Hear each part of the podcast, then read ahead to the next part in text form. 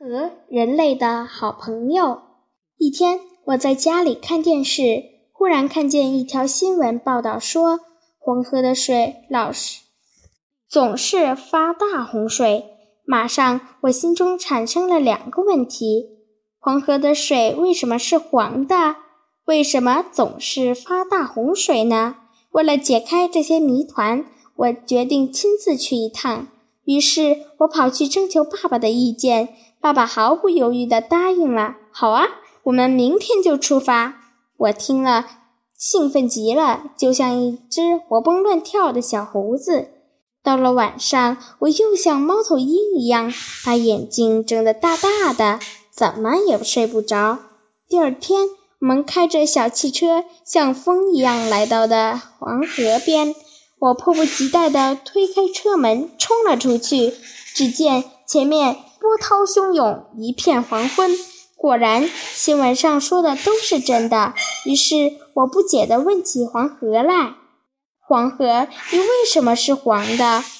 黄河拍打的岸边卷起一层又一层的浪花，悲伤地说：“这还不是因为你们人类呀！本来我可干净了，清澈见底。”可是后来，你们人类工厂的污水垃圾全部留在我的身上，还有你们乱砍伐、乱砍乱伐，导致我身边的树木减少，它们不能紧紧地抓住泥土了，所以泥土还还直接飞进我的身体里。你说我能不变黄吗？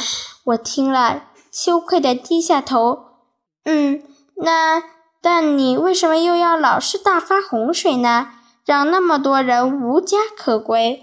我忍不住的继续追问。这也是自己造成的呀！你们产生垃圾沉入底下，使我床河床抬高，水位上升，最后我才不得不冲破堤岸。黄河越说越激动。其实你们根本就不把我当朋友，因为你们经常用渔船来捕抓我的好朋友。以前经常来我家的鱼儿都被你们抓走了，现在我都没有朋友了。说着说着，黄河难过的哭了起来。不是的，你你听我说，我满脸通红，努力的想要争辩。